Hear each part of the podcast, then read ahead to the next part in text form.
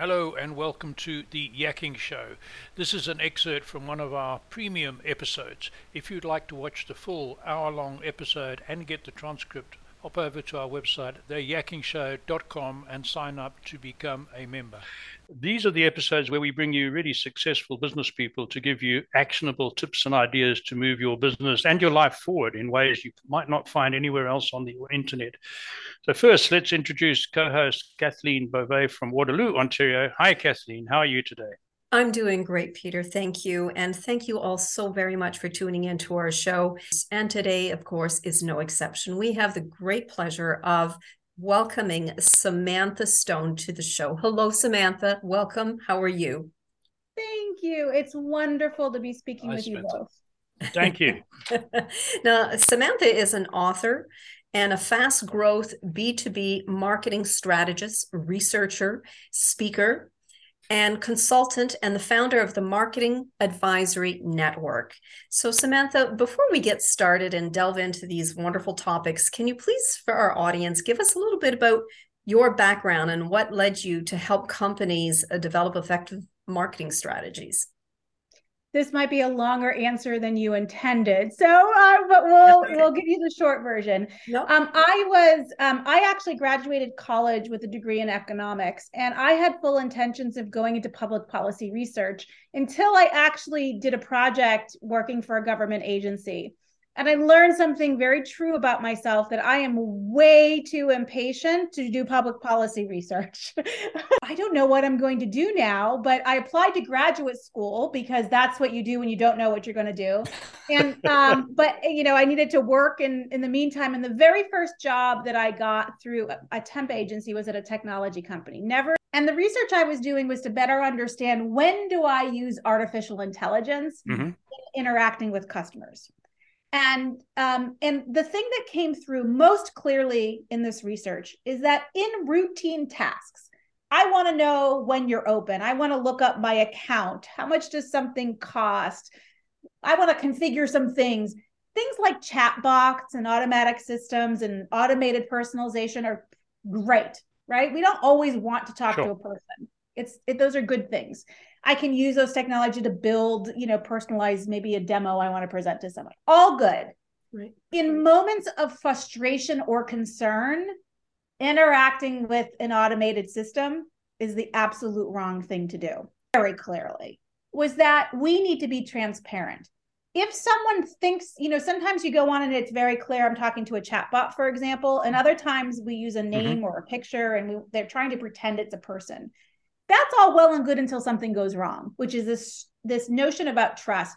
Inherently we're operating in a in a place of distrust. Even if we're the most trustworthy company we keep all of our promises our buyers the world the context they're living in is to distrust things. And so mm-hmm. how we use technology transparently and where and when we use it is a really critical piece that we need to address. An equally um, relevant piece of this puzzle is around digital e-commerce for B2B buying, right? Mm-hmm. Even for complex buying. People are expecting consumer like shopping experiences, even when I'm buying a $50,000 software package for my company. So, how do companies solve the dilemma of advertising or offering attractive packages, packages for new customers without upsetting their existing customers?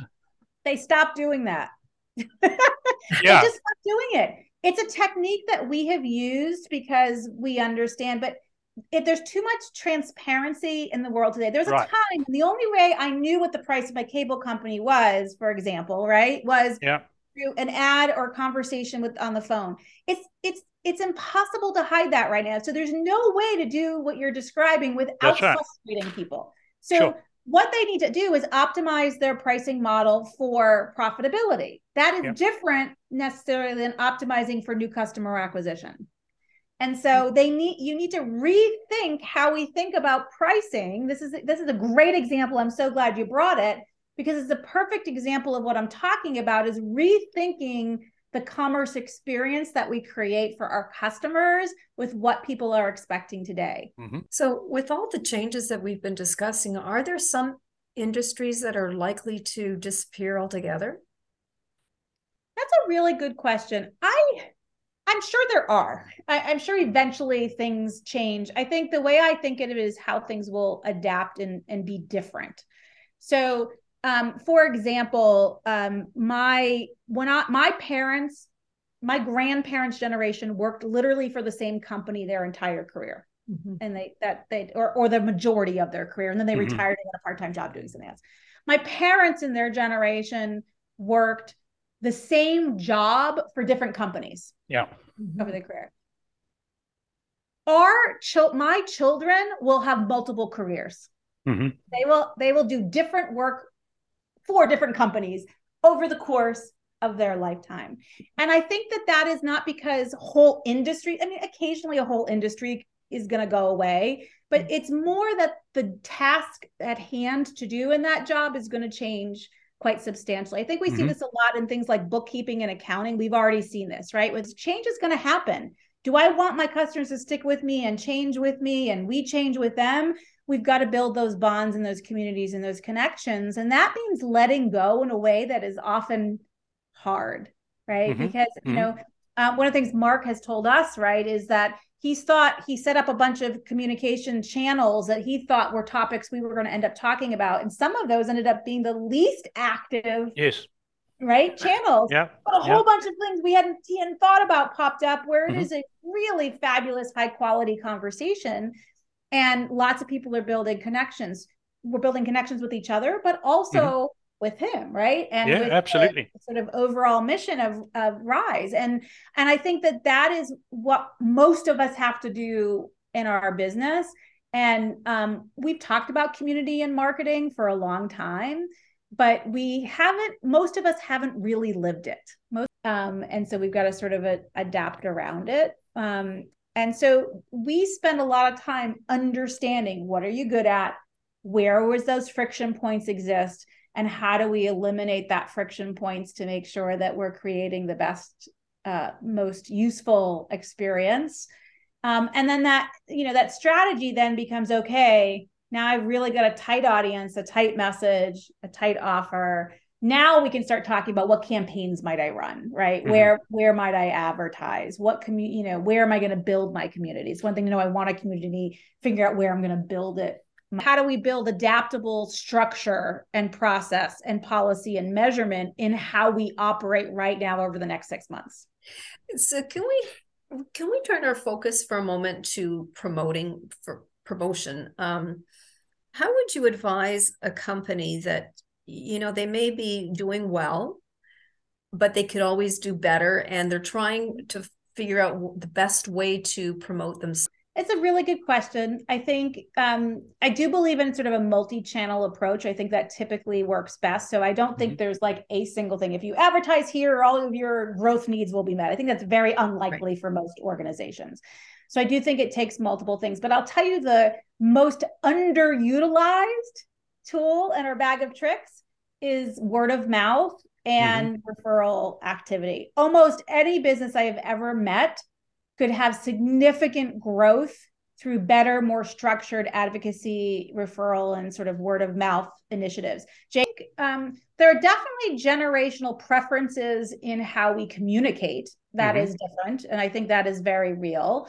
Um, but I actually think the difference I see more is less generation about who runs it, and the, it's more about the structure of the organization. Is it a uh, family owned and operated business?